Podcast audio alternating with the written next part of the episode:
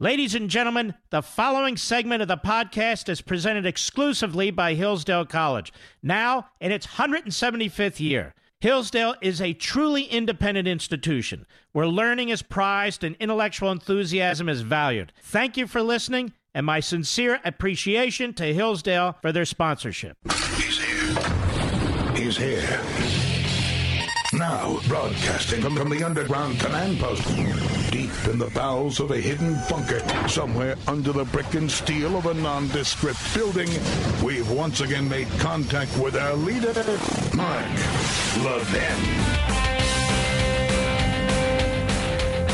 Hello, America. Mark Levin. Our number 877-381-3811. 877-381-3811. Happy New Year. Great to be back. I want to thank all the folks that sat in during the course of the vacation, although I didn't really have a vacation, but that's not your problem. But I've been chomping at the bit, or is it champing at the bit? Been checking me out on social media? When I'm not on the air, that's where I am. Ask Mr. Producer. He has to post all these things I send to him morning, noon, and night. I think it is unequivocal now there's simply no debate that the Democrat Party hates America, that the Democrat Party press hate America. They hate this country to its core. They hate the country because you, the voter, don't give them power. In fact, from time to time, you actually change parties and give the other party some power. They do not seek to represent the American people, they seek to impose their will on the American people. The Commander in Chief, the President of the United States, exercises his solemn duty under the Constitution to protect this nation, to protect our armed forces, to protect our embassy, to prevent a regime of almost half a century at war with the United States from conducting itself in a way that harms further American citizens. And the commander in chief is under full scale 24 7 attack by the Democrat Party media. He's under attack by the Democrats in the United States Congress. They went on and on and on about Ukraine. Ukraine was unable to defend itself, they said, because Trump withheld military aid for 55 days. Now, of course, Obama withheld military aid from Ukraine forever throughout his presidency, even when it was being invaded by Russia. But that's okay. That's Obama. Meanwhile, the President of the United States eliminates this piece of you know what this subhuman cockroach who has the blood of tens of thousands of human beings on his hands, including American soldiers. Soleimani. And they attack our president. President's defending our country. And they come up with one phony excuse after another. And they include the media. Well, he didn't tell Congress, Nancy Pelosi said. Well, where was Congress? Congress was finishing its recess. Where were they? Junketing all over the world? The House Intelligence Committee. How many hearings has the House Intelligence Committee held on Iran and the dangers Iran poses to the United States military, to our diplomats in these various embassies and consulates? To the American people, to its surrogates, Hezbollah, which has networks, secret networks here in the United States. Tell me, how many hearings has the House Intelligence Committee and Adam Schiff conducted since he's been chairman? The only hearings this man holds is one of a coup against a duly elected commander in chief. Tell me, how has Adam Smith taken any steps to protect our military or this country? And how has Nancy Pelosi done so? These questions don't get asked. Of course. Inform Congress. Barack Obama dropped 2,800, hello, 2,800 bombs on Syria and Iraq without ever going to Congress for any kind of authorization. Does anybody remember Pelosi or Schumer or Kaine or any of the others saying a single syllable against what Obama did? Not once. Barack Obama conspires with Russia, China, and the appeasers in Europe to give $150 billion to the Islamo Nazi regime in Tehran, which has declared war on the United States. In fact, has taken steps to attack United States personnel. He gives them 150 billion. Thousands of American soldiers are maimed or killed. 607 killed. Thousands maimed. You've seen their pictures. They fill our military hospitals. As a result of what this subhuman cockroach did. Where are all the photos? Where are all the video? Where are all the documentaries? Where are all the reporters showing us the victims of this mass murder? Where are they? Whether the Gold Star families, has one Gold Star family been interviewed? Has one husband or wife with a maimed husband or wife coming back from combat as a result of what this man did? Have they been interviewed? How about the hundreds of thousands of refugees in Syria? Look what's going on in Yemen. Look what's going on in Lebanon. This man in large part, is responsible for this. But you wouldn't know it. If you're one of the 12 people watching Joe Scarborough on MSNBC, or one of the 15 people watching CNN, you wouldn't know it.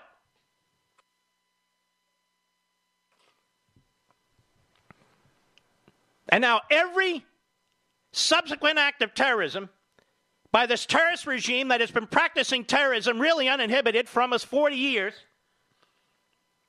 Actually, more than 40 years. Now it's going to be Trump's fault. Trump's fault. Oh, yes, yes. Oh, yes, don't you know? He hit a beehive with a stick. And now the bees are all around, you see. Hit a beehive with a stick? What are you, an idiot?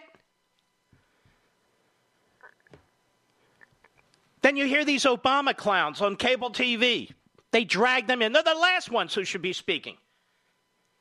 They gave aid and comfort to this regime. 150 damn billion dollars, not to mention another 1.9 billion in hard currency ransom money.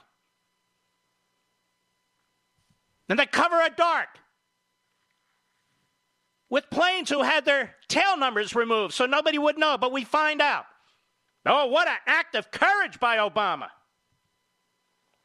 They tried to bring down Ronald Reagan. They called it the Iran Contra affair when he did far less than that. They're trying to remove our current president, who did nothing like that. What's the strategy, they say? What's the strategy here? I saw this Robert Menendez, the senior Democrat from New Jersey, always one step ahead of the law. What's the strategy here? It's not that we're upset about the taking out of this man. But what is the overall strategy? This Trump, he's so rash. He just does this stuff. Rash. He's been absolutely cerebral about what he's been wanting to do in foreign policy. And I'm going to get to the Trump doctrine in a minute. Nobody talks about the Trump doctrine. He has a doctrine. There's an actual doctrine out there. But the media is so full of hate and Rand Paul and his ilk are so full of stupidity and ideology. You don't run foreign policy on ideology, you run foreign policy on prudence. Every event, every situation is not the same. And I'll get back to that in a minute.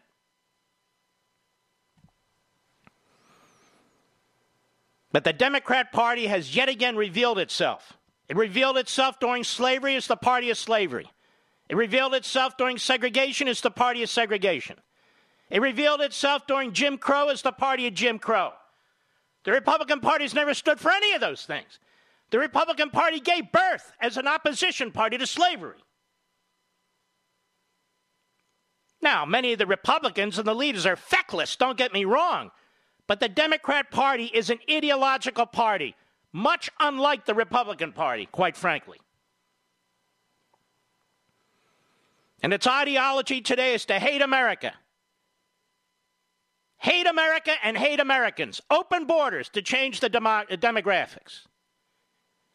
Attack the cops, attack the military, attack religion and faith. Attack America's institutions. Attack the Constitution while waving it around and claiming you're defending it. Deposing the Electoral College. Turning the impeachment clause inside out. I got a lot to get to. But what's the strategy they want to know? And where's the evidence? Oh, Pompeo said future attacks were imminent. Where's the evidence? Did they ask for one scintilla of evidence when it came to Russia collusion in the Trump campaign? Where's the evidence? There's no evidence because it never happened. No, no, no. Where's the evidence? Did they ask for the evidence? No. They were actually the platforms for the liars and the felonious leakers in the Obama administration from the FBI and other institutions, giving them the information so they could lie to the American people. Our press. What a joke. Absolute joke. There's plenty of examples of what this da- man had done to Americans and American soldiers. Not one of them has been shown on TV.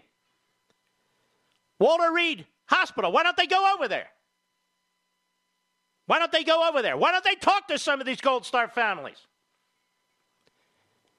Why don't they go to Syria why don't they go to Lebanon? Why don't they go to Yemen? And look at what this, this iconic Iranian did. He's a martyr now. Good, but he's dead. That's the point. The President of the United States and the United States military are to be celebrated, they're to be thanked. But the Democrat Party and the Democrat Party media attack them attack them. It's with a phrase like, this guy was bad, he was a killer, but, but nothing. But nothing. Absolutely unbelievable. Every single Democrat running for president condemned the president of the United States. Not one of them has qualified to be commander in chief and protect this nation. Not one. If you can't speak against the planet's worst terrorist, and condemn it, him, and thank the president unequivocally, you cannot be commander in chief of this country. And Pelosi and Tim Kaine and the others, they're proposing a resolution, ladies and gentlemen. Schumer says he backs them. Every Democrat backs them. A resolution against Iran a resolution condemning their terrorism, a resolution thanking the President of the United States for what he did as they passed a resolution 100 to nothing in the Senate, thanking Obama for taking out bin Laden. No. It's a resolution to stop the President from stopping the enemy. What kind of insanity and sickness is this? What kind of insanity and sickness is it? They're actually glorifying the Soleimani, glorifying him. He used to read poetry, don't you know?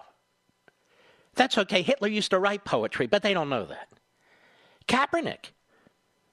Kaepernick, what was it? USA Today said the greatest athlete of the, of the year or something like that, the most famous, whatever it was. Said America killing brown and black people. So who's surprised?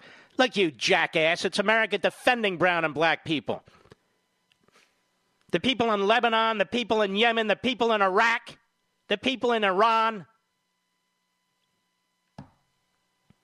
A lot of them are brown and black. And last time I checked, most of them are not Americans, and most of them are not Christians. It's absolutely appalling.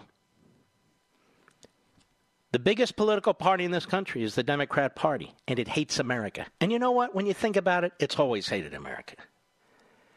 Socialism over capitalism, open borders over a nation state, international law over constitutional law, centralized government over individual liberty, government control over private property. This is their agenda. This is who they are. And when it comes to national security, they don't believe in it. And this is why it's been such a, a laugh track for almost three years when they pretend to be tough on Russia. Tough on Russia? They're not even tough on this guy, this, this, this subhuman cockroach who's responsible for the death of tens of millions. They're not even tough on him. He's a bad guy, but. But what? I'll be right back. Mark Levin.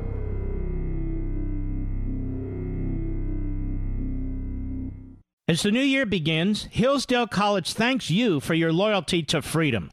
Since 1844, Hillsdale has held fast to its mission to provide the kind of education essential to preserving free government. And for decades, the college has extended its educational mission on behalf of liberty through a variety of outreach programs.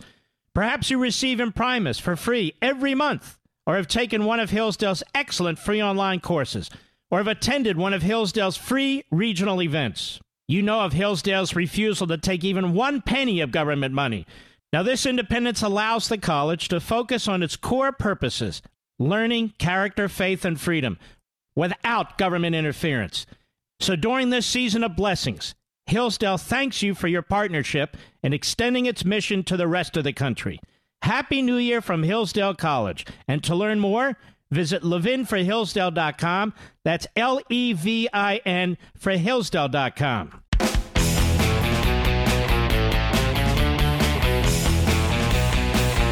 We're going to dig further, of course.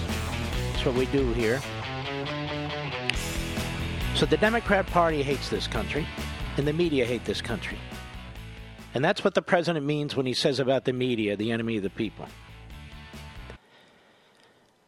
They're propagandists, they're demagogues for the Democrat Party against Trump. It's even worse than that. they push a radical left agenda. What exactly would they have done if they knew that this Islamo Nazi was behind the attacks on our embassy? What would they have done? They don't tell us. Well, the threats, the future threats were imminent. Well, can you prove that? They say. The same media that day in and day out, day in and day out, lied to you, the American people, about Russia colluding with the Trump campaign. In fact, worse, the media leading the charge with the lies about Russia colluding with the uh, Trump campaign, using leaks given to them by Comey and McCabe and Strzok and others. That media, the media that says that we were founded on slavery the media that denied the Holocaust, the media that hires anti Semites, that media. I'll be right back.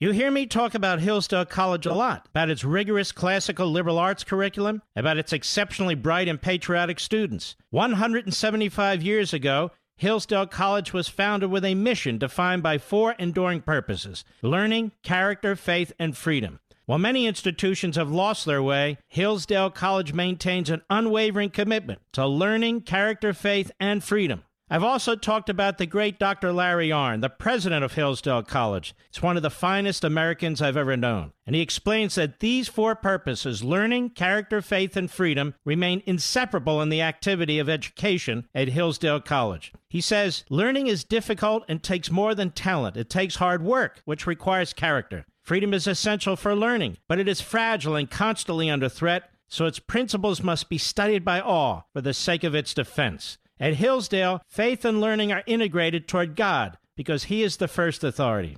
Folks, if you've ever wondered why I love Hillsdale College, now you know. Visit hillsdale.edu. That's hillsdale.edu for more information. Hillsdale College, pursuing truth and defending liberty since 1844. Remember, that's hillsdale.edu, hillsdale.edu.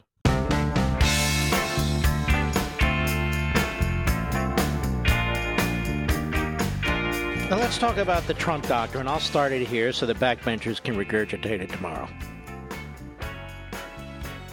There's a choice other than appeasement and interventionism. You have Barack Obama.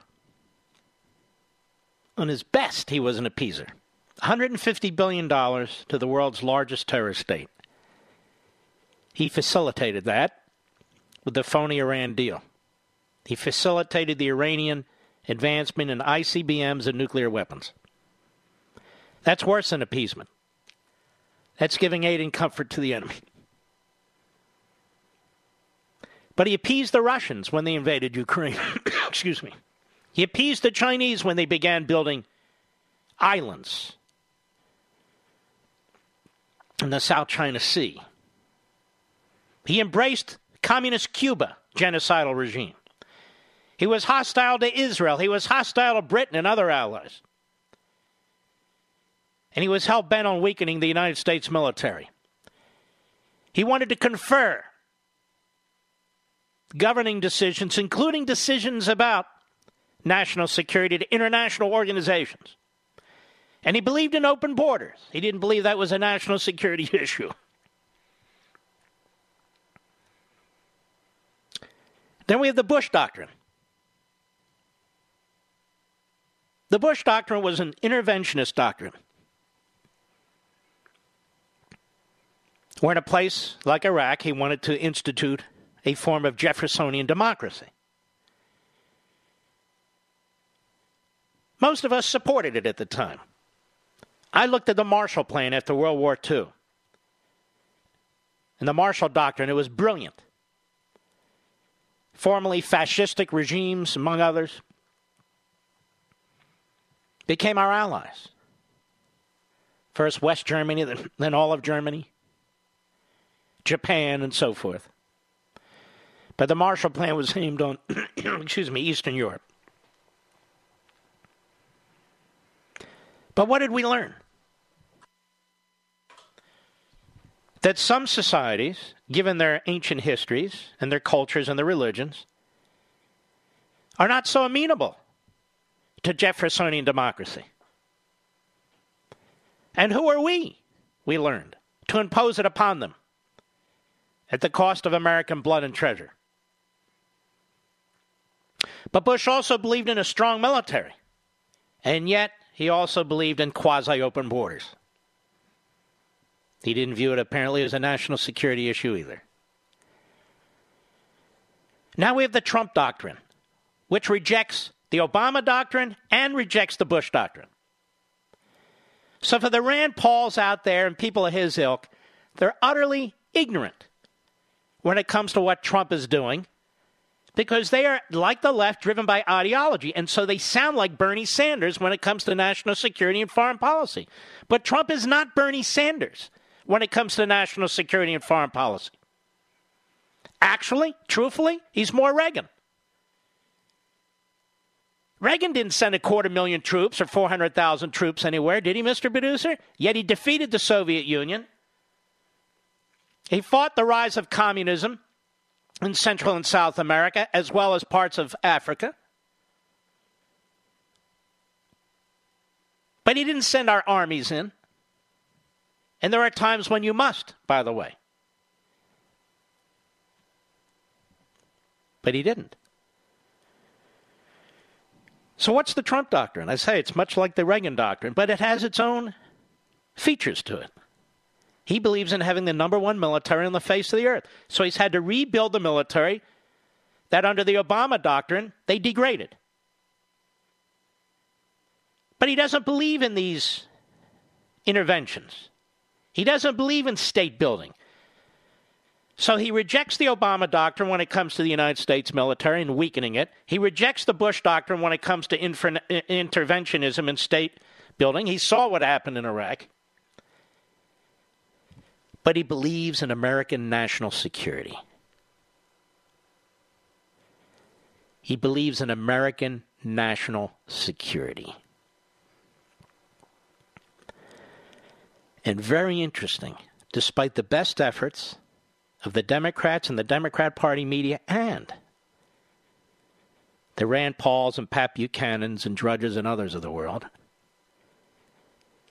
he exercises prudence when it comes to foreign policy. Whether you agree with every decision he makes or not, I don't necessarily, but that doesn't matter. He exercises prudence, he exercises good judgment. He's not driven by ideology. He doesn't say, look, in every case I'm sending in the United States military, and he doesn't say, in every case I'm going to appease through diplomacy. When your own damn embassy is attacked, you stand up for your country. You don't have to send in a quarter million troops. So you send in a drone and you wipe out the rat fink who's responsible for it. Oh, what will the Iranians do?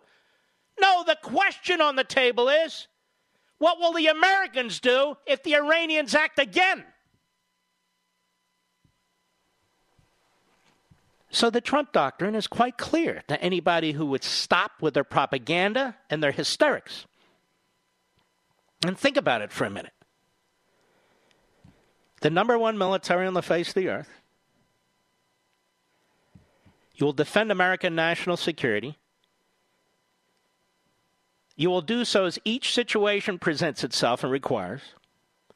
You will not be driven by an ideology of appeasement, and you will not be driven by an ideology of state building and interventionism. That, in a nutshell, is the Trump doctrine. It's a very sensible doctrine, and it's a very flexible doctrine. If you ever need to send in a quarter of a million troops, God forbid, well, then I guess you will but it's not your first, second, or third alternative. So when you hear people like Rand Paul saying, well, diplomacy's dead, diplomacy's dead.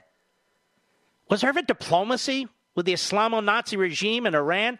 Just because Rand Paul and others befriended the foreign minister of Iran, a propagandist, doesn't mean there's diplomacy with Iran. And I love these guys that say they support the United States military. Do you think the United States military thinks there's potential for diplomacy with Iran? Once again, look what Iran's done. Iran is behind Hezbollah's attack on our Marine barracks in Lebanon. They killed hundreds of Marines. Iran in 9 11 and there's been significant serious scholarship on this, assisted Al Qaeda in terms of its escape as a, as, as a terrorist organization from the wrath of American armed forces. Hezbollah has a network in the United States right now as I speak. And one of the ways they raise funds is through drug trafficking. They're also in Central and South America.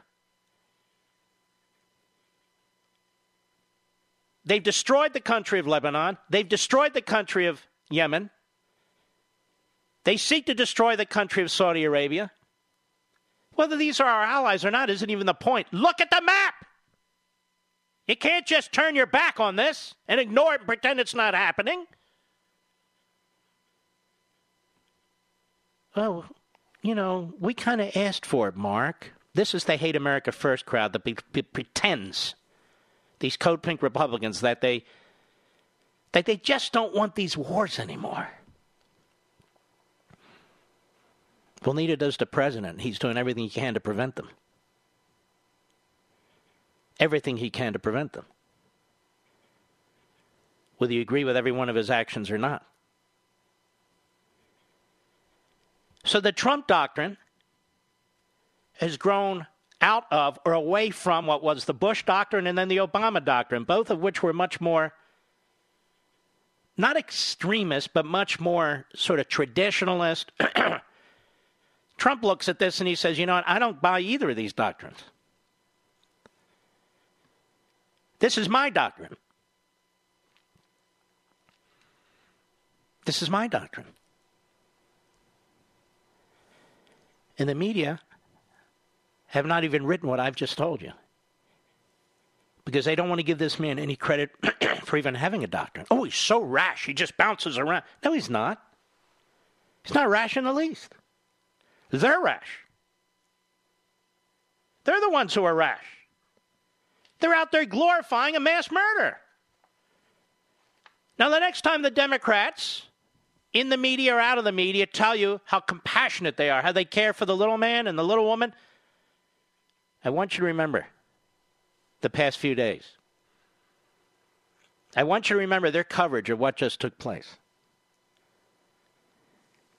Of all the people who are suffering and have suffered as a result of Soleimani and the Quds and the Islamo Nazi regime and their surrogates, Hezbollah and others. I want you to remember this. Next time you see a baby Syrian floating in the ocean, that the media really don't give a damn, and neither do the Democrats. Next time you see refugees by the hundreds of thousands, cameras, video, remember they don't give a damn. It is the same media in so many ways that covered up the Holocaust pushed it to the back pages to the extent they cover, uh, covered it at all. It is the same New York Times that has hired anti Semites, still has one on its staff, that celebrates Hamas, celebrates Hezbollah. Oh, Hezbollah in Lebanon. You remember that over the Christmas before last? A whole piece on it. Or was it the Washington Post? Same thing. I want you to remember this. The same Democrat Party that claims to be tough on Russia and upset with Trump over Ukraine immediately comes to the defense of a terrorist. Oh, they pretend they don't, but they do, and they are. Because now they're trying to tie the commander in chief's hands. What do you think Iran sees when it sees that? What do you think the terrorist groups see when they see that?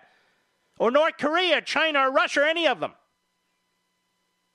Who do you think they want to win the next election? Donald Trump or any one of the Democrats?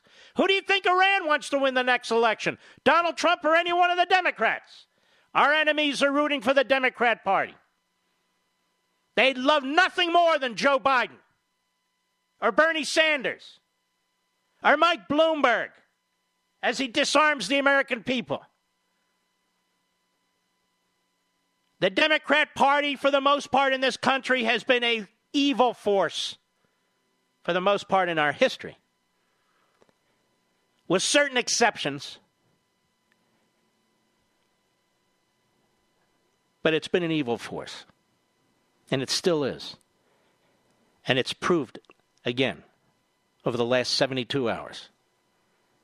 Rooting for the enemy, attacking the good guys. Attacking the good guys. They are totally out of the closet, folks. Where are the interviews? Where are the pictures? Where's the video of all the victims of the Iranian regime and Hezbollah? All the victims. The Soleimani. Where are their testimonies? Where are the testimonies of the Gold Star families? Where are the testimonies of the spouses and the children? Whose soldier dad and mom come home without limbs or part of their skulls blown away as a result of what this man did. Where are they? They're nowhere. It's as if they don't exist. Now, Chuck Todd, you know why you're despised and your entire phony so called profession is despised. It's not because of Donald Trump, it's because of you and your ilk. You're disgusting. I'll be right back. Mark Levin.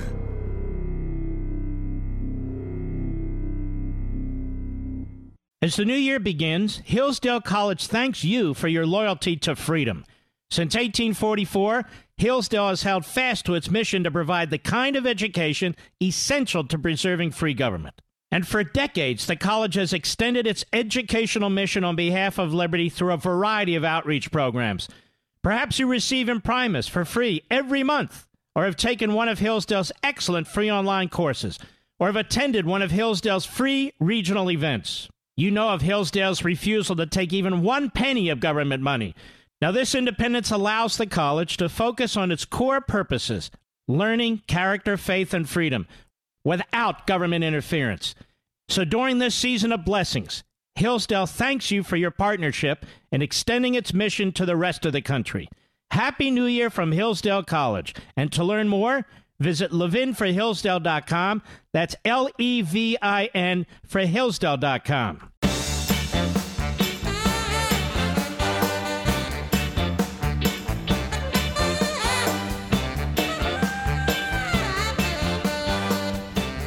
Well, maybe it was wag the dog, Mark, or to distract from impeachment. Have you heard this too?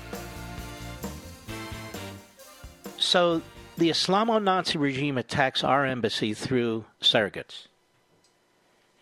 The president orders a hit on an unlawful enemy combatant, a terrorist who's on the battlefield. It's done flawlessly in reaction to what they did to us and for imminent attacks coming. And that's to distract the nation from impeachment? If the president wanted to distract the nation from impeachment, as the Democrats insanely imagine, that's not the way to do it. You bring out the B 52s and the stealth bombers. That's how you do it. You start a real war if one's not called for. You don't do this. A tactical, directed hit. And wag the dog. Wag the dog for what? It is sick. The unpatriotic, America hating Democrat Party. Look, you Democrats disagree with me. You need to change your leadership. Don't look at me. You got leaders from New York and San Francisco and LA. Clean them the hell out. Get some real, decent, American supporting politicians in there. Not these left wing radical kooks. Man, we got two big hours left. I want to finish this for now. Then I want to move into the anti Semitism that is spreading through Brooklyn, New York. The Democrat Party and college campuses, all controlled by Democrats. Look, it's not exclusive to the radical left and their constituent groups, but it's primarily them. And then, of course, I want to address impeachment. The unconstitutional impeachment that the framers would reject. Something you haven't heard, but I want to get into this more deeply. Oh, and by the way, a couple of my folks on my social sites have written, Mark, taking two weeks off must be nice. Mark taking two weeks off, it must be nice. Like I'm going to the Caribbean or something.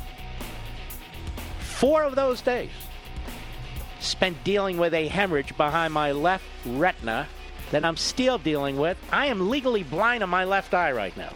I'm not complaining. We're working on it. I have a great Dr. Mansour is working on it. But it's not all games, trust me. I'll be right back.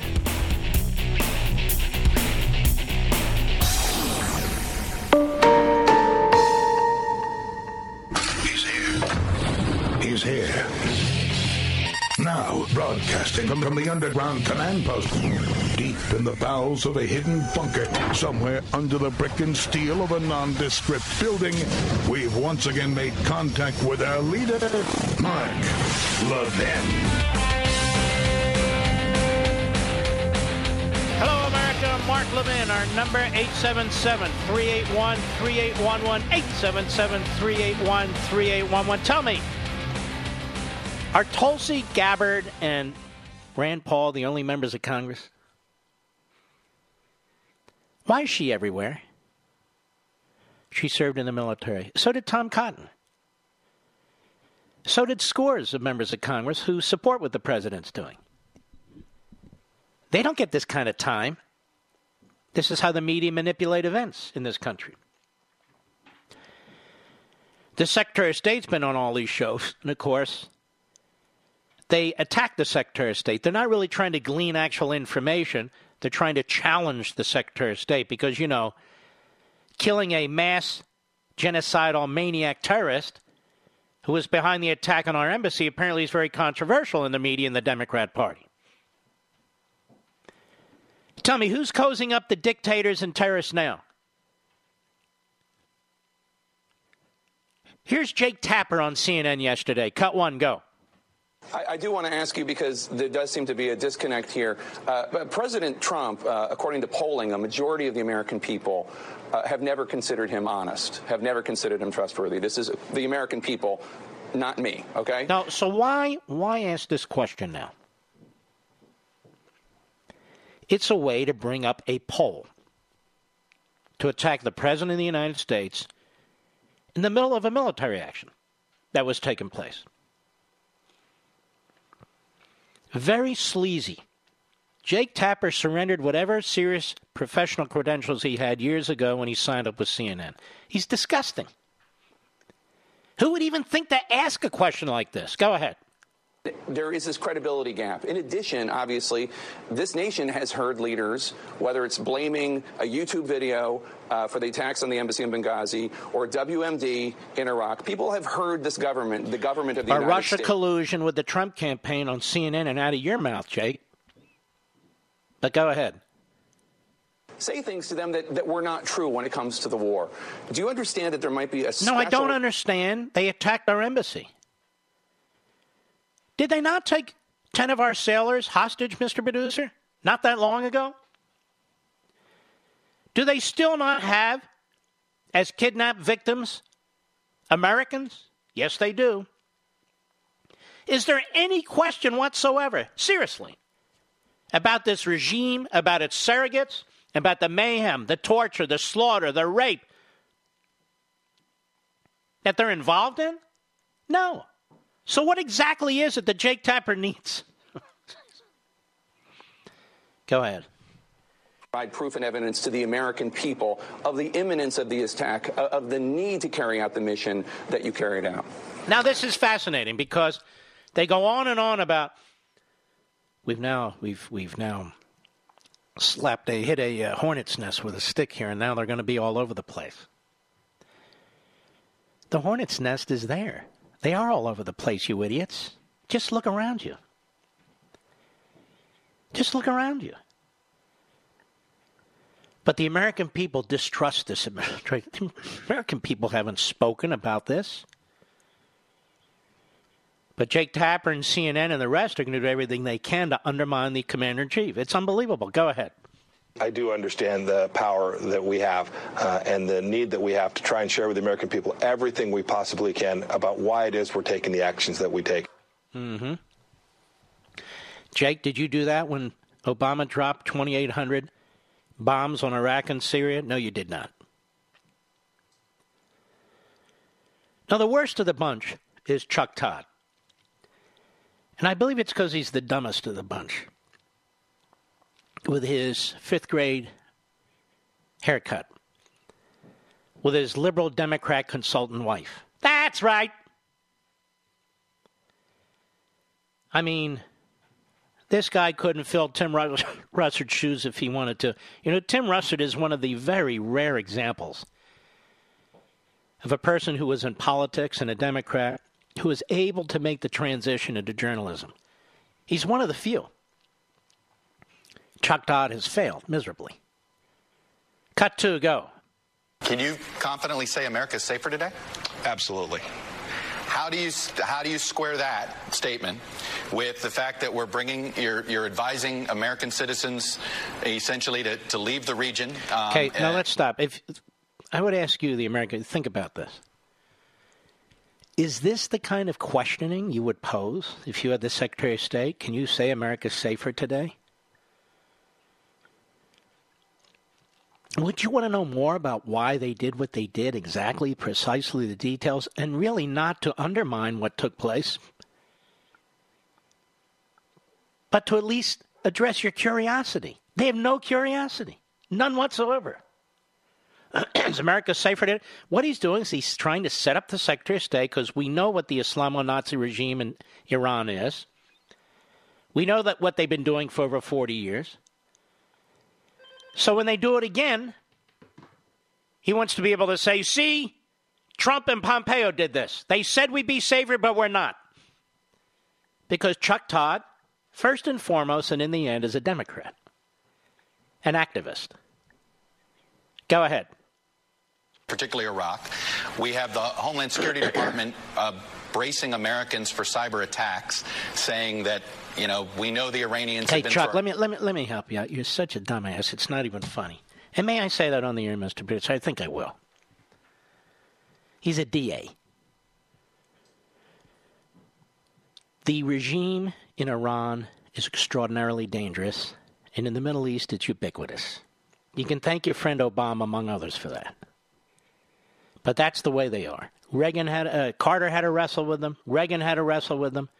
Bush had to wrestle with them. Clinton, Bush, Obama. This isn't new to the Trump administration. They're the latest administration that has to deal with this, and he's dealing with it. He's choking them economically, strategy. He's bringing the Gulf states together with Israel, strategy. He's beefed up our military, strategy, not for war, but for peace and for national security. And he's not going to take their terrorist attacks sitting down. That doesn't mean they won't lash out in one way or another. Of course they will. But that's not on Trump. That's on them. You jackass.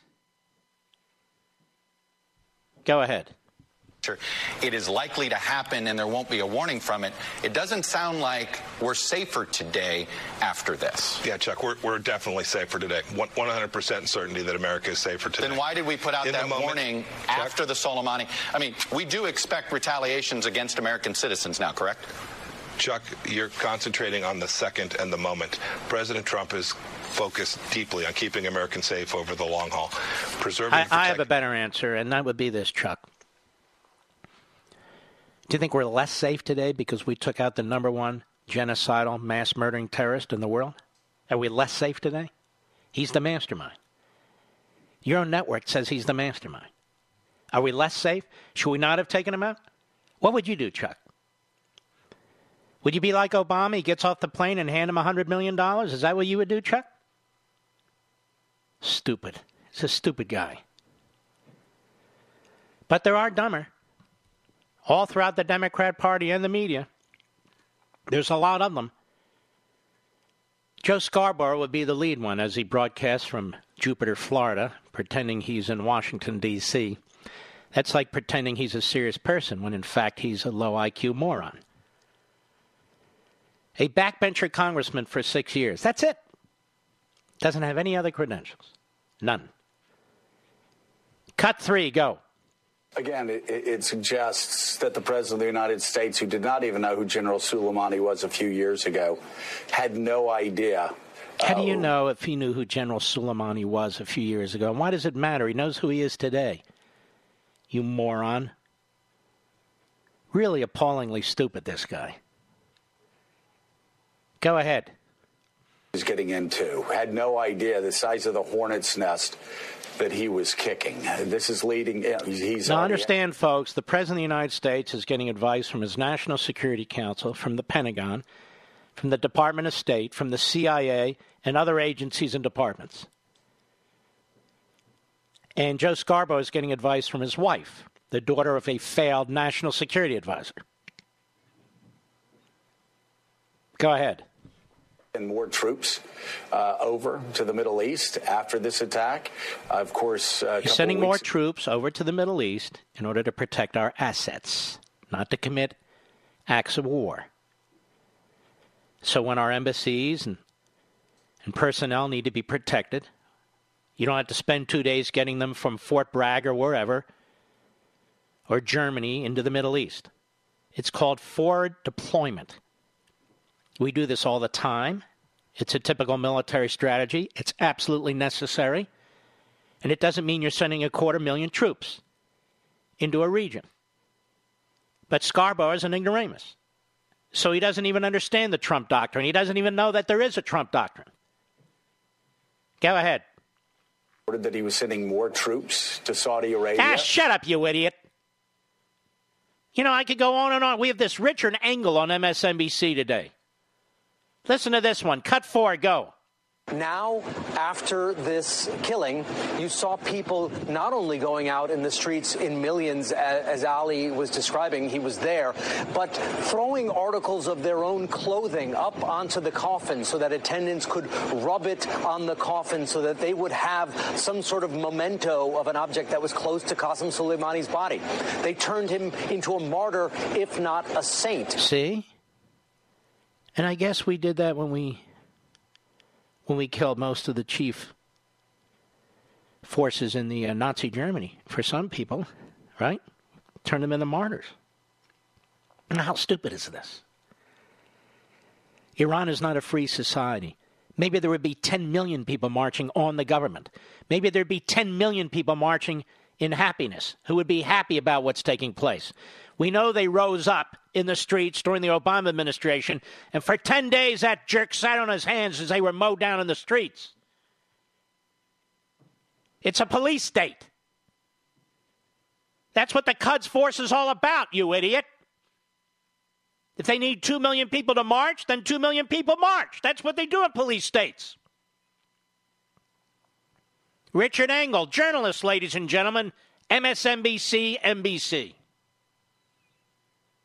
I'll be right back. Mark Levin.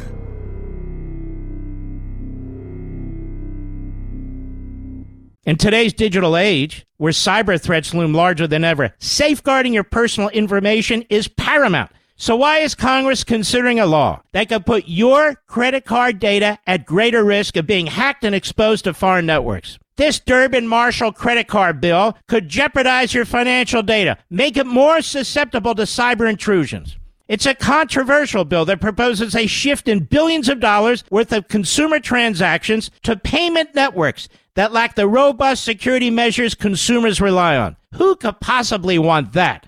Well, the answer woke corporate megastores seeking to inflate their multi billion dollar profit margins. The Durbin Marshall credit card bill will undermine our safe and convenient payment systems and endanger your data security. It's time to take a stand. Visit electronicpaymentscoalition.org. Make your voice heard. Tell your senators to oppose the radical Durbin Marshall credit card bill, paid for by the Electronic Payments Coalition.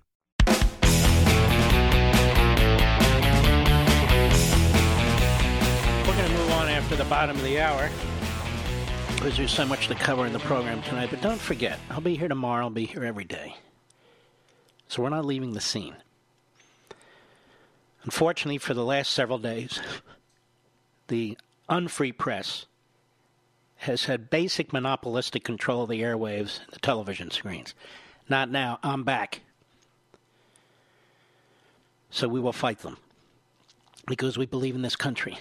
We believe in our military, and we believe in liberty. And they don't. They are now standing with the Quds forces. I don't care how they how they put their propaganda. That's the bottom line. Nancy Pelosi. You had Tlaib and Omar out there trashing the President of the United States, very upset about what he did. They hate this country.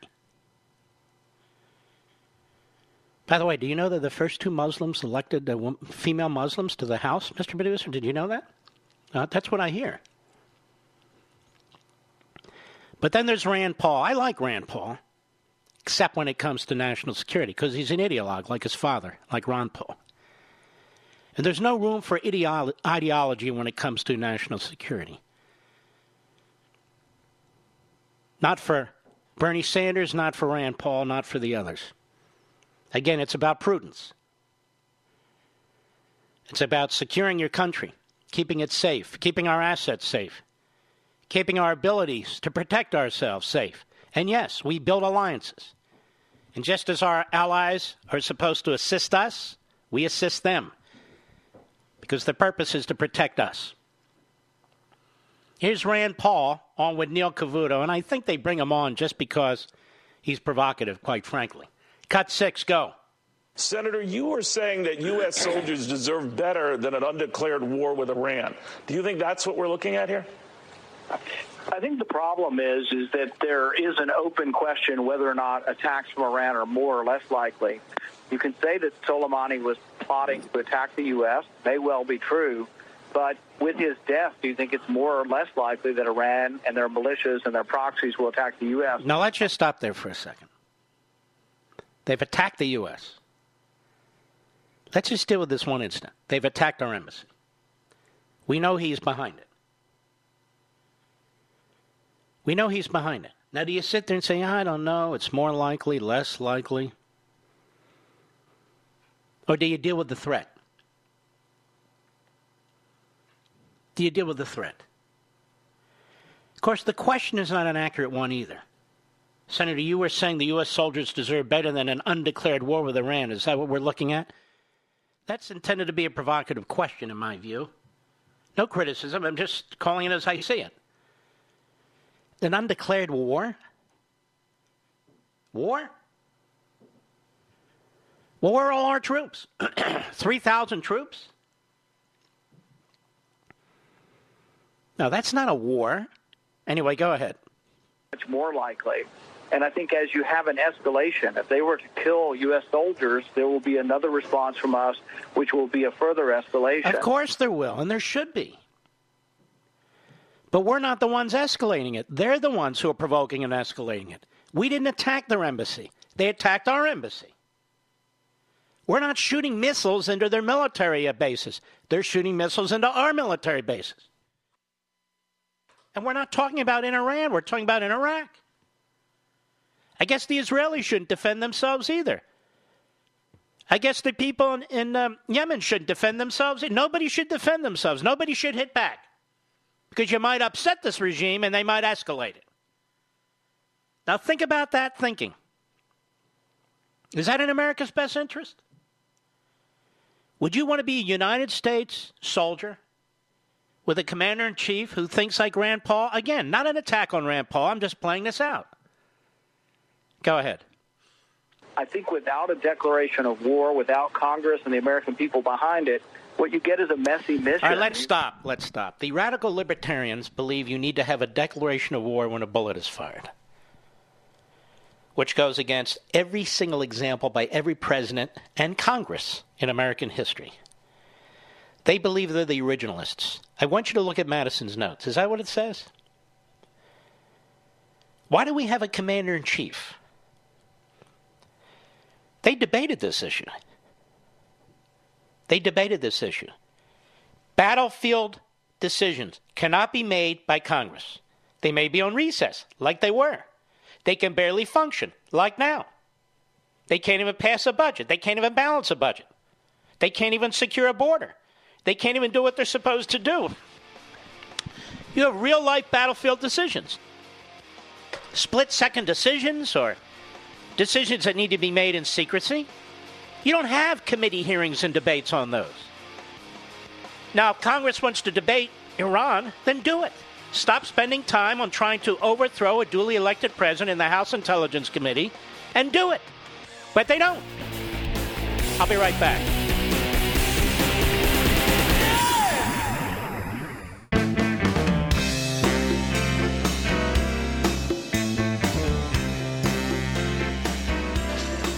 Mark Levin the cure for the common liberal.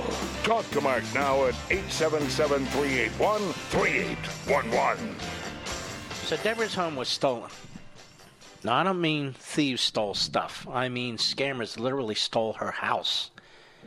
The FBI calls home title theft one of the fastest growing white collar crimes. This story is why you need Home Title Lock. Deborah says criminals found the title to her home online and filed fraudulent documents claiming they owned it. Actually gets worse. She says, quote, I was evicted from my own home and 85 grand in equity gone. Nobody believes you can get your home stolen this easily, she says. Now, folks, this is why you need to get home title lock because no insurance or bank protects your home from title theft. First things first, go to HometitleLock.com and register your address to see if you're already a victim but don't know it. And then sign up to help protect the legal title of your home so you don't end up like Deborah. And to get you started, I got you 60 risk free days of protection. 60 risk free days. Go to HomeTitleLock.com, HomeTitleLock.com, HomeTitleLock.com. All right, let me swing into impeachment. Three big topics we're hitting tonight. Hit the first one, half the show. Now we're going to hit impeachment, and later we'll deal with what's going on in Brooklyn. And by the way, not just Brooklyn, throughout the country, as a matter of fact. Impeachment. How many people who talk on TV about impeachment do you think have actually read Madison's notes in the debate at the Constitutional Convention over impeachment? 1%? 5%? How many of these journalists do you think have read it? I dare say none of them. How many of these legal analysts? That's right, legal analysts. How many th- you think of them have read it? Very few. The impeachment clause developed through the debate process, but there, also, there was almost no impeachment in the Constitution. It was hotly debated. In fact, it was the second biggest debated issue after the office of the presidency they weren't sure how to do this, and they were concerned about it. And they looked back at Britain, the parliament, the monarchy, how they handled it, and they borrowed from it. But there was strenuous objection to it early on. There was a concern that impeachment can be abused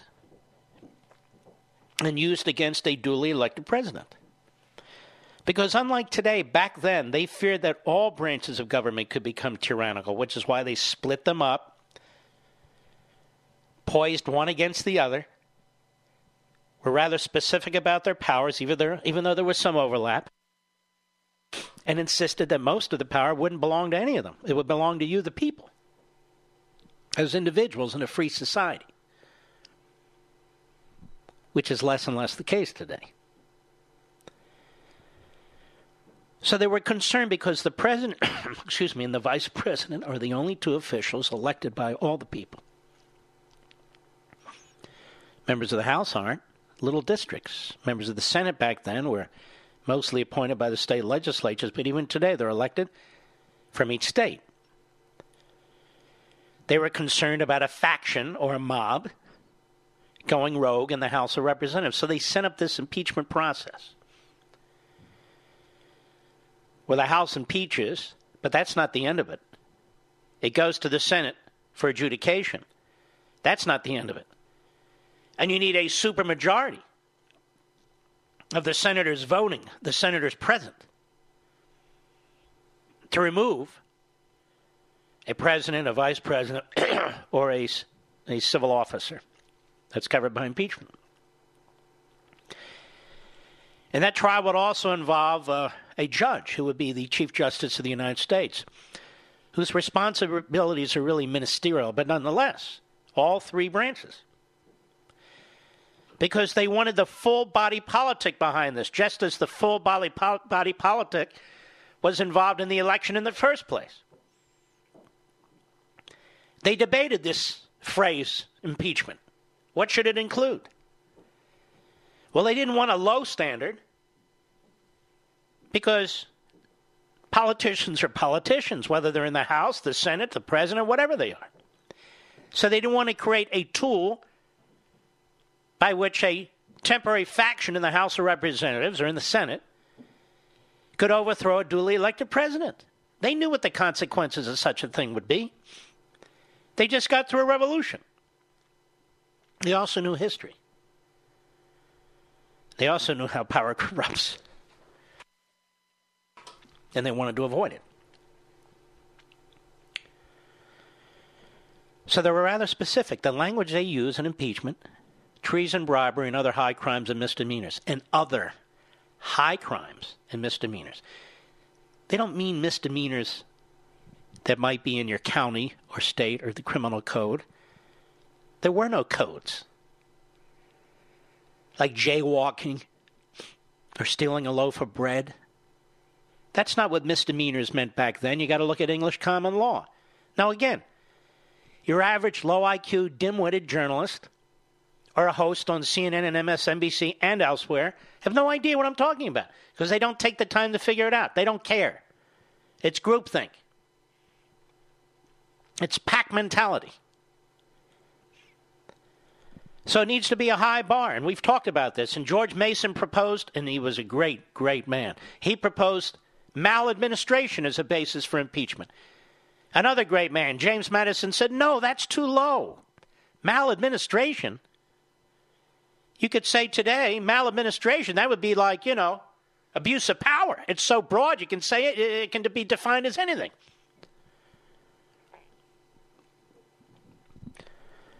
So the articles themselves are unconstitutional. They don't meet the definitional language that's in the Constitution treason, bribery, and other high crimes and misdemeanors.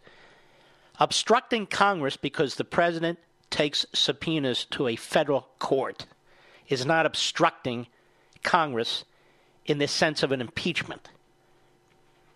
Abusing power because you disagree with the president and the president is defending his branch of the government is not a basis for impeachment. Either party could use abuse of power for any time they have serious policy disagreements or if a president's really checking the outer edge of separation of powers. Many presidents would be impeached for abuse of power. In fact, virtually every president would be impeached for abuse of power. So the framers of the Constitution, I dare say, if they're around today, would never ever institute the impeachment clause if they knew it would be abused by Nancy Pelosi and the Democrats the way it's being abused today. It would never happen. They wanted a stable government, not a constant revolution, which is what we have as a result of the Democrats. So that's number one. It's an unconstitutional impeachment, and I can get into other issues the uh, the rejection of traditional due process that's been afforded past presidents under these circumstances, and not just past presidents, federal judges, absolutely rejected by Pelosi and the Democrats. They never had an official vote on an impeachment inquiry, never. Nancy Pelosi just announced it, declared it, and now we have a delay in the transmission of the articles to the Senate because Nancy Pelosi is trying to blackmail the United States Senate to conduct a trial the way she and the minority in the Senate wish the trial to be conducted. So, from beginning to end, this is unconstitutional. It is undermining Congress as an institution. It is a poison that is now leaching into the Senate if the Senate doesn't put an end to this.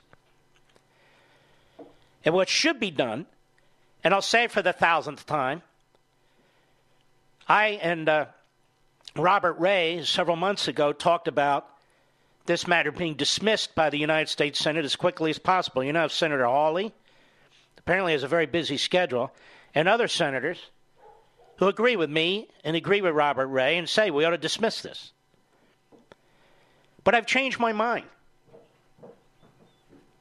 Because that might take a vote of the Republicans, and you have Susan Collins and Lisa Murkowski and Mitt Romney and Cory Gardner and other lightweights who might undermine the very small majority that exists in the Senate.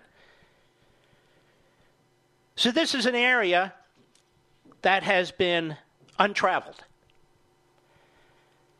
But if Nancy Pelosi, as one member of the House of Representatives, I don't care if she's Speaker of the House, call her Speaker, can call her whatever you want.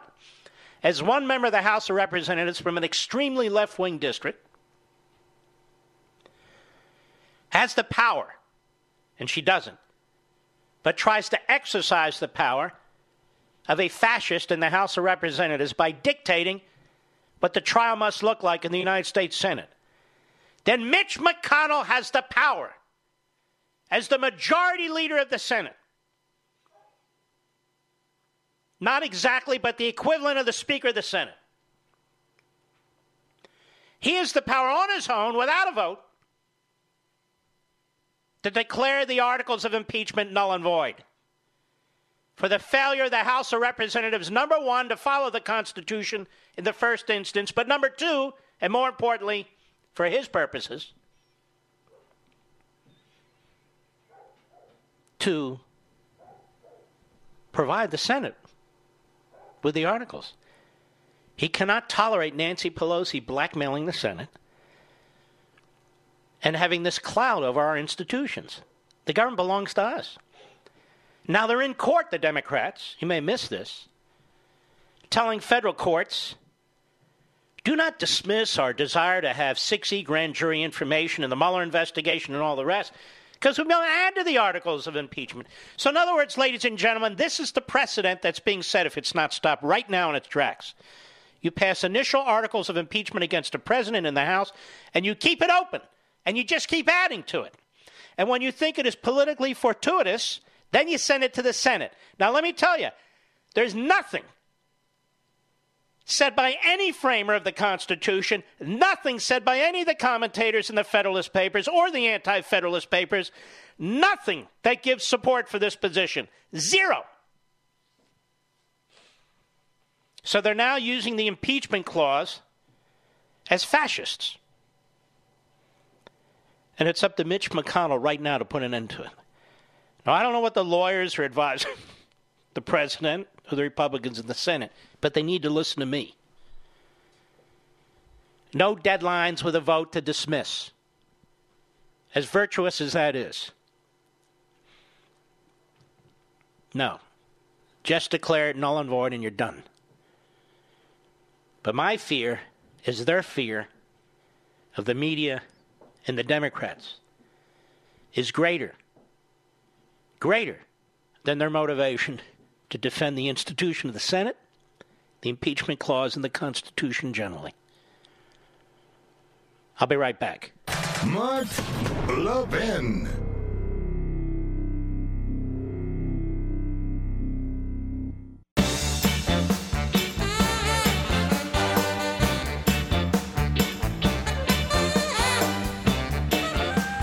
Let me just say this to Seattle, and I love Seattle. We have a wonderful affiliate in Seattle.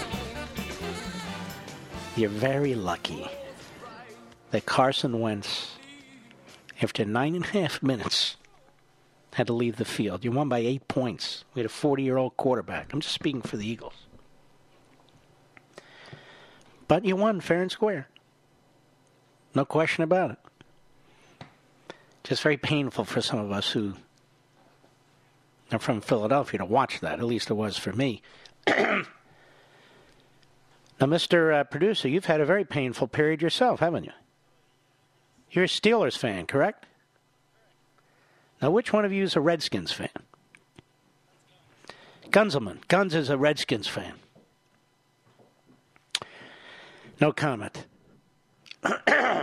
Painful as hell, let me put it that way, for a long time. You know, on average, a burglary happens once every 23 seconds in the United States. Approximately 2 million burglaries are reported a year in the U.S. Now, what's crazy is that only one in five homes have home security. And that's probably because most companies don't make it easy. Long term contracts full of hidden fees, astronomical monthly fees. That's why SimpliSafe is my choice for home security. It's comprehensive professional home security at a fair price. And right now is your last chance to access their holiday savings. Listeners get a free security camera plus 25% off your security system to start the new year. A smart lock and video doorbell defend your front door. and arsenal sensors and cameras cover every inch of your home. SimpliSafe gives real time video confirmation to police in the event of a break in, so police respond up to three and a half times faster. No contract, no hidden fees or fine print. Prices start at just 15 bucks a month. SimpliSafe rarely does deals this big, so now's your chance. Get 25% off your system plus a free HD security camera so you can take advantage of their video verification technology at simplisafemark.com. And Harry, the sale ends January 7th. What's today? It's the 6th. Harry, it ends what what isn't today this it ends tomorrow. Please go to simplisafemark.com. Simplisafemark.com, simplisafemark.com. So John Bolton says, you know what, I'm not going to object anymore. I'm happy to testify to Senate trial. I don't understand this. I've known John for decades. I haven't talked to him since he left the White House. I don't believe. Maybe in passing. But certainly not for th- more than 30 seconds. And I don't remember. But no, nothing substantive. But I don't get it. And I know his lawyer too. Chuck Cooper's an old buddy of mine. So the only thing I can think of, unless this is really out of character for Bolton and Cooper, which would really infuriate me, infuriate me, is that John Bolton isn't going to deliver to the Democrats what the Democrats want him to deliver. I'm just trying to think this through. I could be dead wrong. It could be he didn't want to testify in front of the House because he didn't want to give any kind of justification or credibility to a corrupt process under our Constitution in the House. On the other hand, in the Senate, where McConnell calls the shots and there's the Chief Justice, just in case, it's a different environment altogether. Maybe he figures, okay, I'll testify there. And despite all the media preening and all the media speculation, maybe he turns out to be an exculpatory witness, quote unquote, for the president. I have no idea. But if I'm wrong, I don't understand this at all. Then I didn't know the man that I thought I knew for decades, and I didn't know his lawyer who I thought I knew for decades. But I do know them, and I have known them for decades. So that's my guess. That's all it is a guess. That said, old John and old Chuck, they don't get to call the shots either. End this thing. They have perverted the impeachment process. They're creating an open ended impeachment process that can destroy any president, really any Republican president, because you can see the Republicans will never do this. And by the way, you know who just announced that he wants Bolton as a witness and wants to hear what he has to say at a trial? You know who just announced that, Mr. Producer? Mitt Romney. I want to thank our friends in Utah for Mitt Romney. What a complete, utter disaster and loser. Trying to make his own way in the history books. He'll be remembered in the history books as a loser to Barack Obama, who lost the campaign he should have won. And now he's busy trying to undermine the President of the United States. Mitt Romney is giving his imprimatur to what the House of Representatives has done to our Constitution. Disgusting.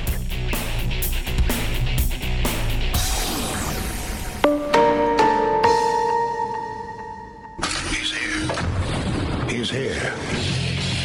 Now, broadcasting from, from the underground command post, deep in the bowels of a hidden bunker, somewhere under the brick and steel of a nondescript building, we've once again made contact with our leader, Mark Levin. Hello, everybody. Mark Levin here. Our number 877 381 3811. 877 381 3811. Well, the propagandists are out in full force. The propagandist experts are out in full force. See, we can never trust the Pentagon, the CIA, National Security Council, or the FBI again. Ever. For anything. We can't trust our government for anything, but the government should take over Google. It should take over Silicon Valley. It should be involved in more and more decisions when it comes to trade, when it comes to this. And th- these incoherent arguments are amazing to me. The CIA is not our enemy. The FBI is not our enemy. The NSA is not our enemy. They need to be confined to what they're supposed to do. Individuals who abuse their power need to be addressed, prosecuted, thrown in prison, hopefully. But we're not leftists who want to get rid of the FBI like the left wants to get rid of ICE. We don't want to get rid of the CIA like the left wants to get rid of the Border Patrol. We're not trying to undermine federal law enforcement and federal national security entities. We want them to work properly. That's why you and I want the individuals who have abused these departments and agencies to face a court and do prison time.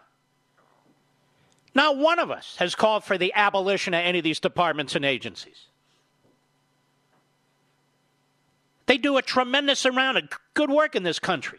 Can you imagine if we didn't have an FBI or a CIA or a National Security Agency? What the Mexican drug cartels would be doing, what Hezbollah would be doing, what the Chinese and the Russians would be doing? I mean, it's such a stupid argument. And these are the very same people who got us into Iraq, they tell us. No, they're not. Completely different CIA director, completely different Secretary of State, completely different Secretary of Defense, completely different administration, completely different senior personnel, new technologies. Plus, we have our own two eyes. The Iranians attacked us. How much intelligence do you need? And they keep attacking us. They have their little serial numbers on those horrific mines that they use to blow apart our soldiers. And they tell us what they're doing.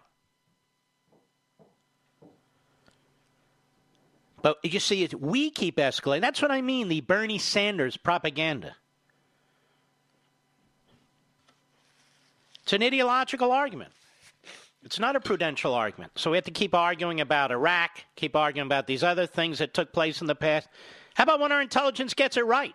You want to argue about that? Like they just did. There's no evidence whatsoever that the information that was provided to the president was inaccurate. None whatsoever. So it, these arguments that I'm hearing are so appalling. The president eliminated somebody who needed to be eliminated, ladies and gentlemen. A mass murder. Now, I must be honest with you. I don't care why he did it. It needed to be done. It needed to be done. I want to move into another area, which for some people is very sensitive, not for me. You got to call them as you see them. I've spent a lot of time on this program over a long period of time, beating the pots and pans, banging them as loudly as I can about the growing anti Semitism, not just in the world, but in this country. Its growth on our college campuses, its growth in our news operations, and its growth in the Democrat Party. I've not heard a lot of Democrats go to the floor of the Senate or the House today other than to condemn the president, talk about controlling him, a resolution against him rather than the enemies in Iran, about what's taking place in Brooklyn, New York where you have an epidemic of anti Semitism, attacks on Hasidic Jews. And of course, they're the most noticeable on how they dress and they wear their hair. Unprovoked. They are being brutalized. They are being taunted. They are being spat upon. They're being called the most horrific names one can call a Jew. It's happening at an alarming rate. You have a city run by liberal Democrats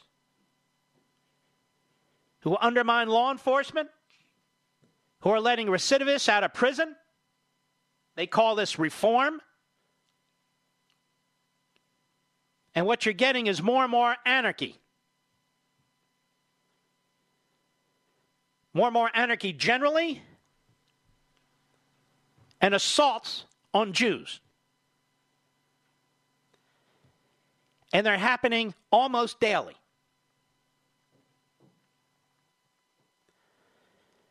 And while it is true, while it is true that there are white supremacist entities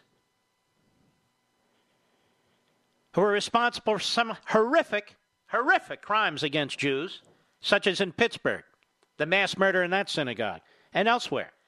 And honestly, the threats that I get tend to be from neo Nazis.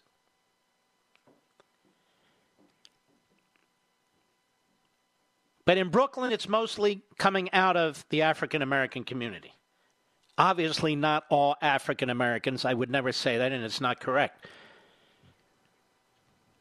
But the assaults that are taking place. You hear precious little from the leadership condemning it. You even hear precious little from Democrats running for president condemning it. There's been an environment created in parts of the country by the likes of CAIR. That's right, I'll say it. By the likes of CAIR and Farrakhan, by the likes of Omar and Tlaib. and the great tolerance for this by the Democrat Party. Because, quite frankly, in many respects, I have no use for the Republican Party. But the Republican Party is not a breeding ground for anti Semitism. A bigger and bigger wing of the Democrat Party is.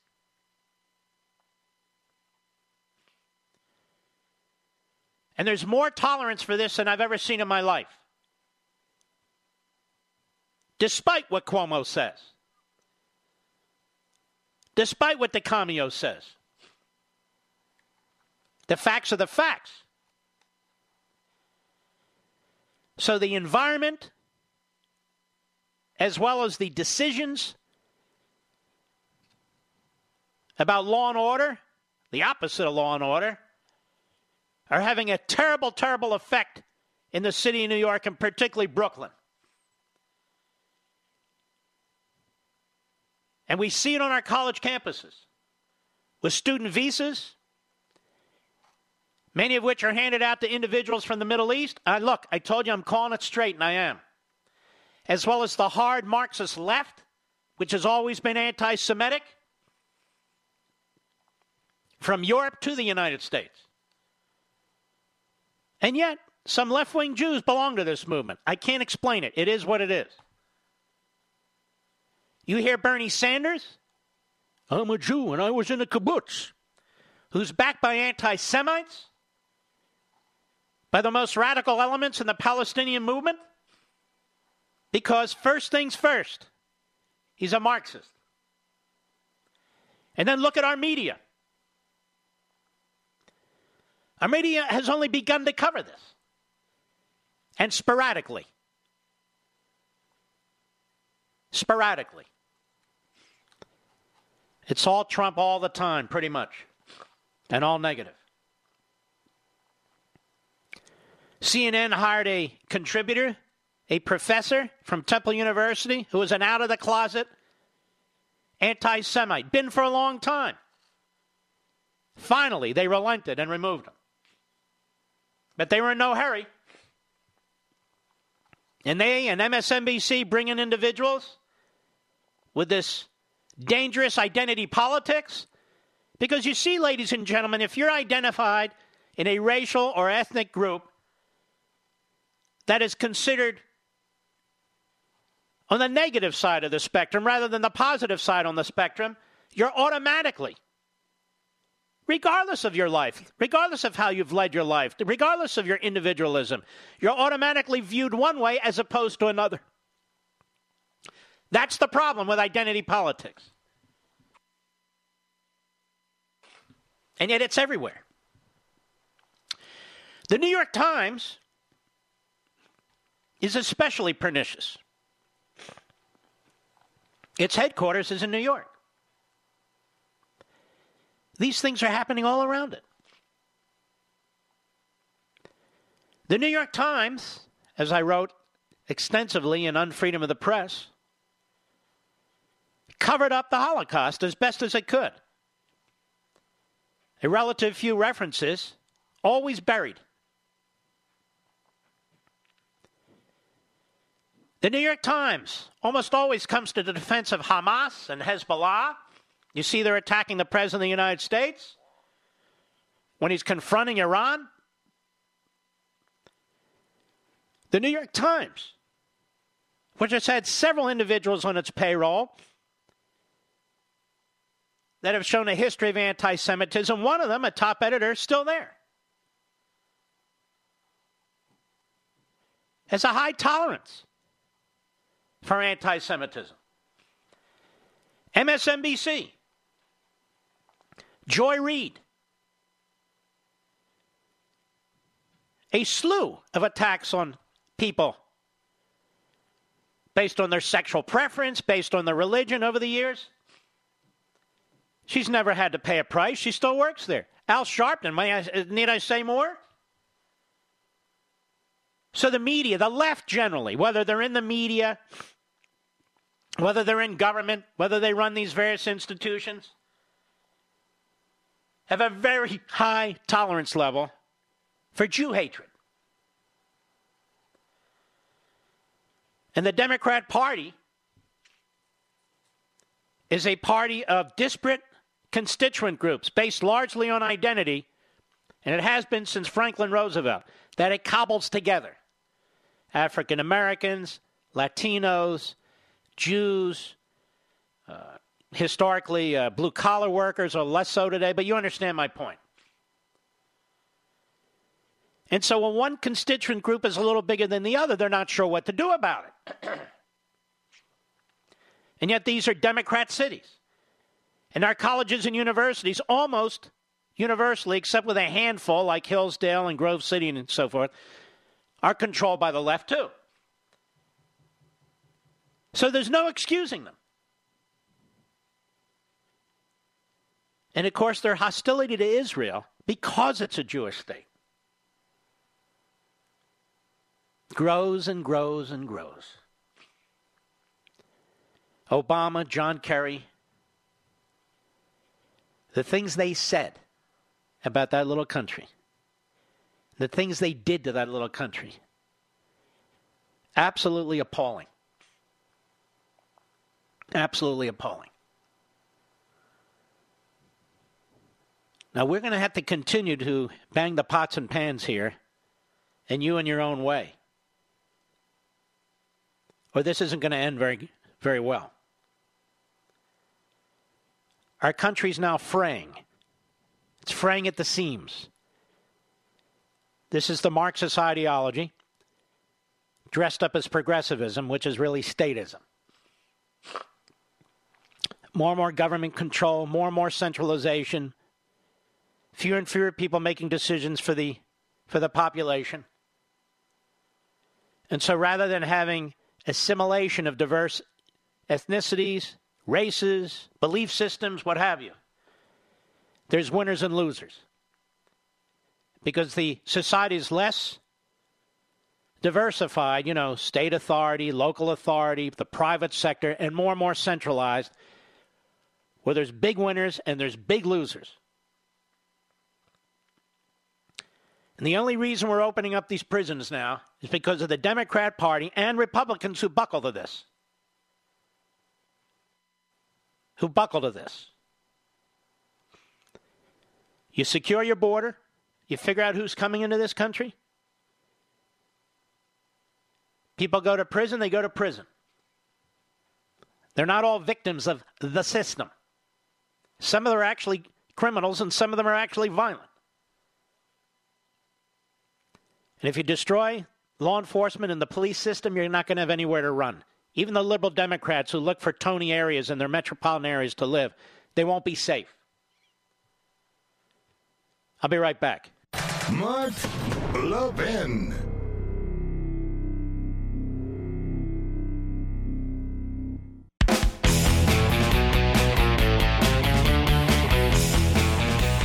New York City, Los Angeles, Chicago.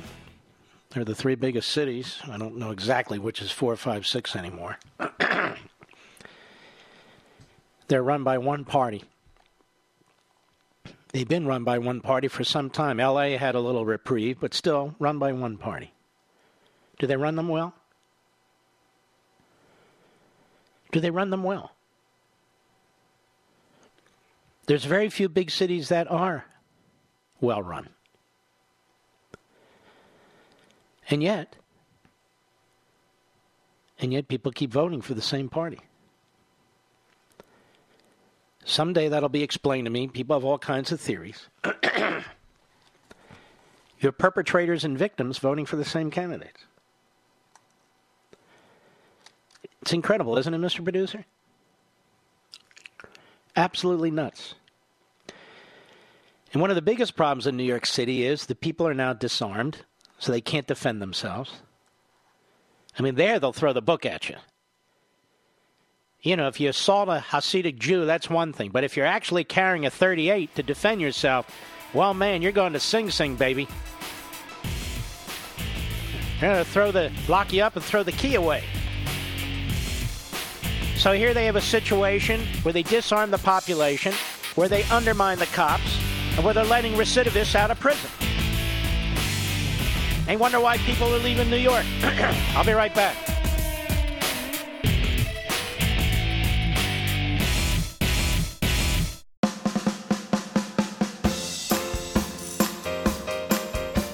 Don't forget to download my podcast.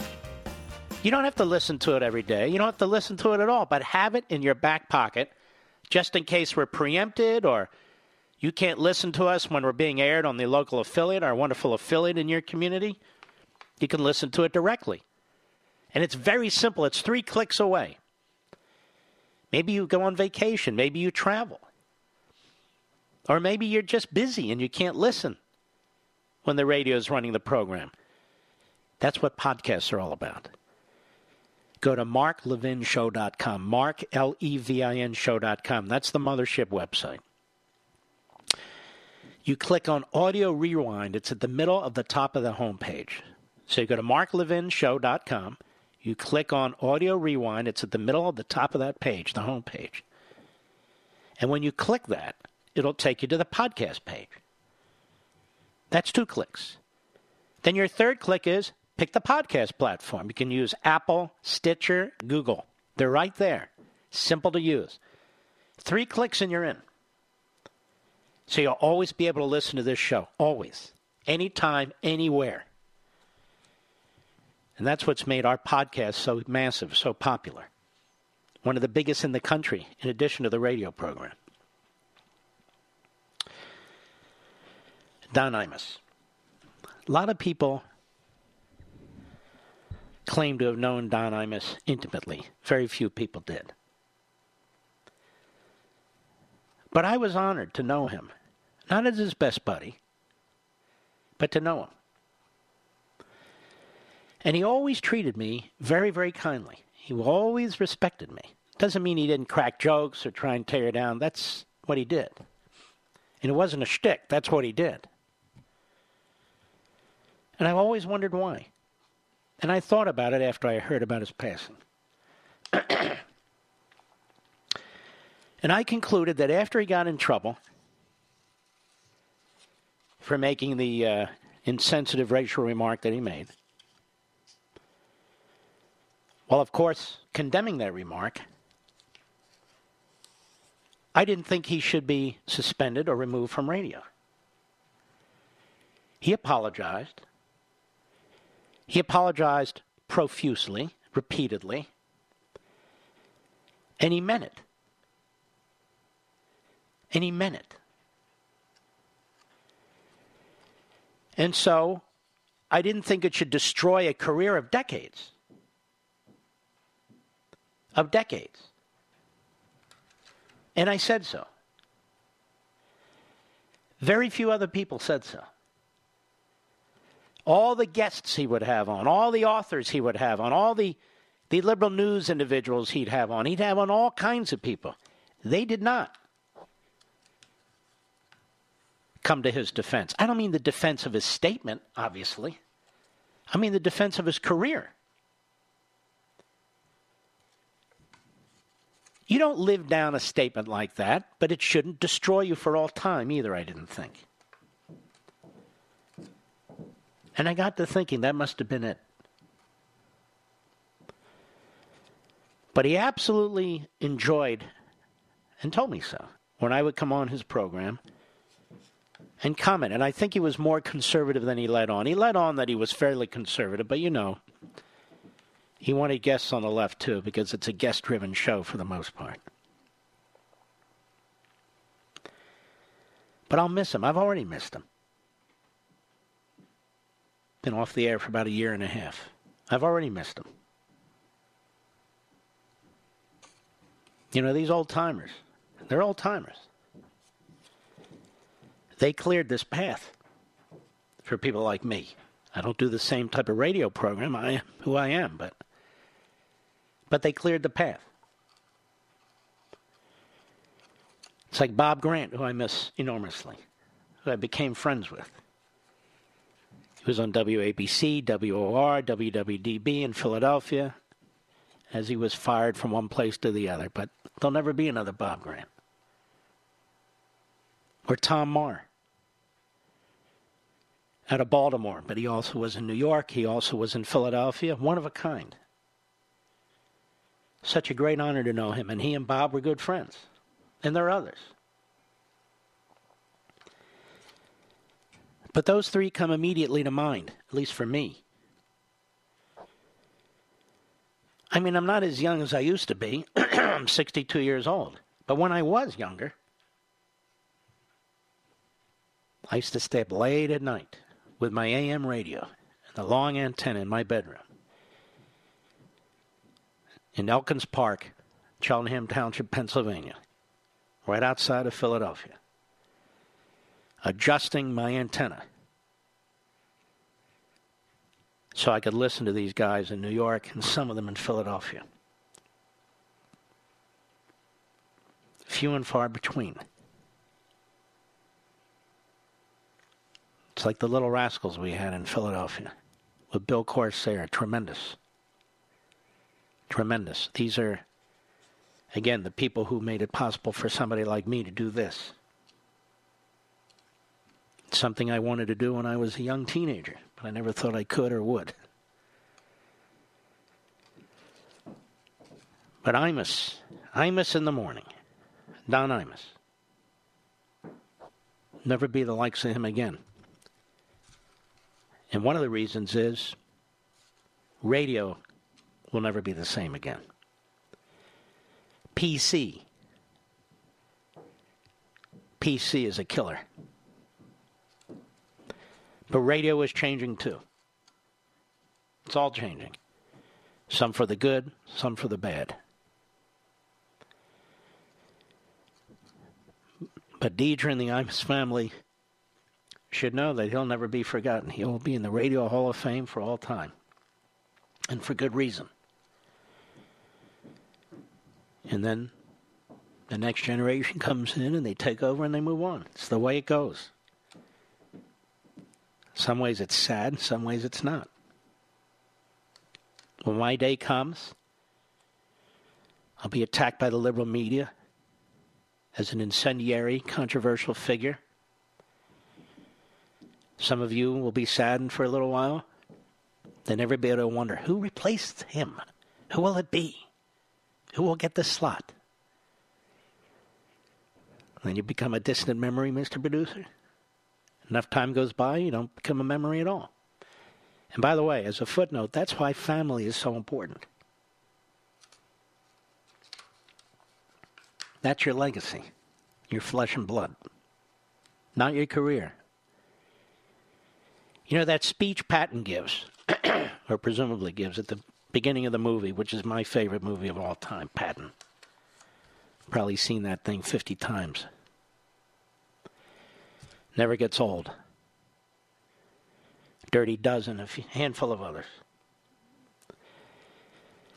And George C. Scott says in that speech, among other things, glory is fleeting. Glory is fleeting. I've never forgotten that. That's why my head has always been screwed on tight. Glory is fleeting. In fact, most of us are fleeting, except for the family we leave behind. And Imus leaves behind a beautiful family.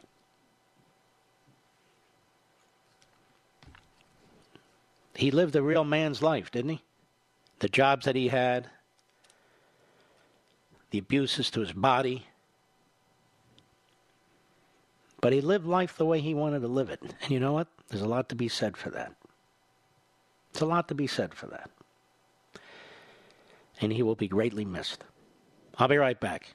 Mark Levin.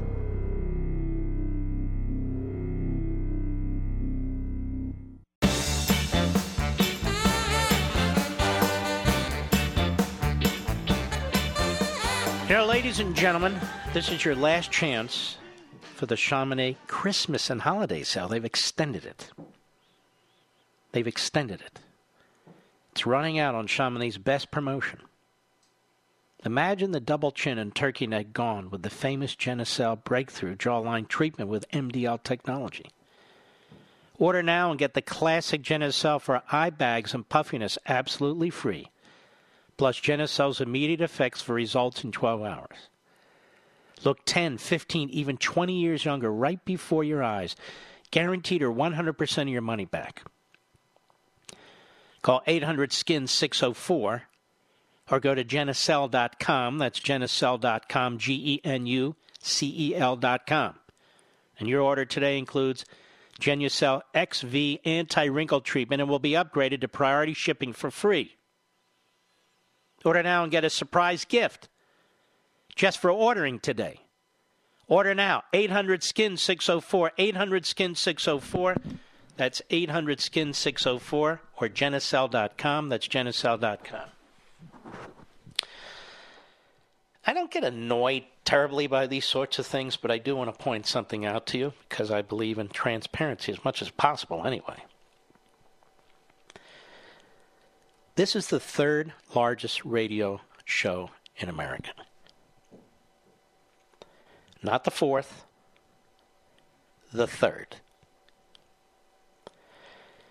This program is in, is in every top 10 market in the nation. It is in 350 markets on 350 affiliates. Some are on more, some are on less. What matters is the affiliates. Are they stations that actually have a real frequency? Or do you have to open the window and listen really carefully with an orange juice can on your ear? And some people build up their affiliates that way. We don't do that here. All of our affiliates are top notch.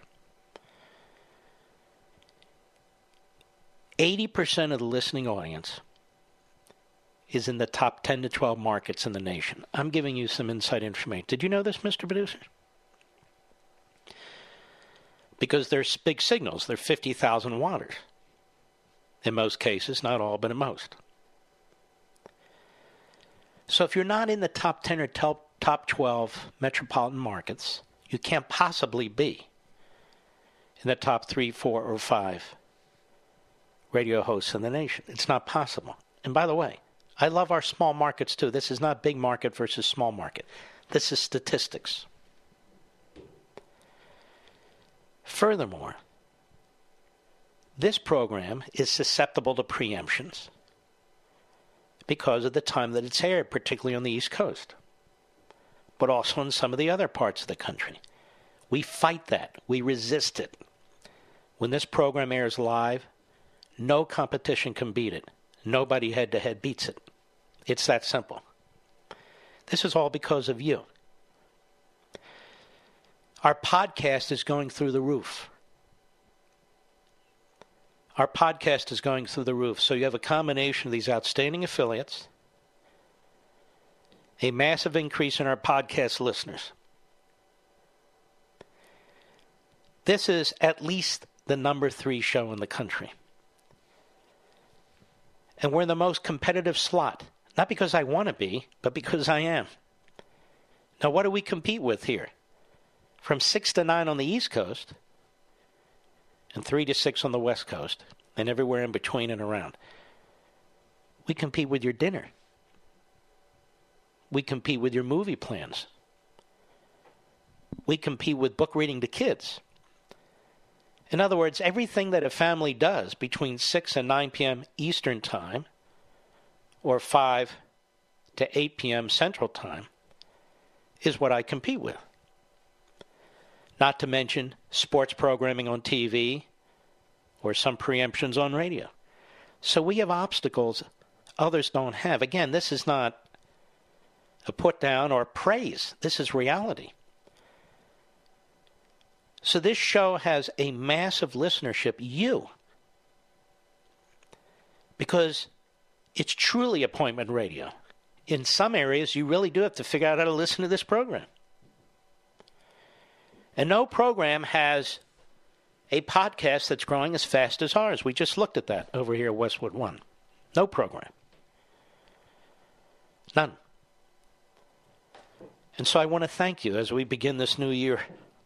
We have unprecedented number of listeners on an unprecedented number of platforms. We have the best affiliates in the country. And we have the most fabulous podcast platform you can think of with Westwood One. And I know I'm blessed.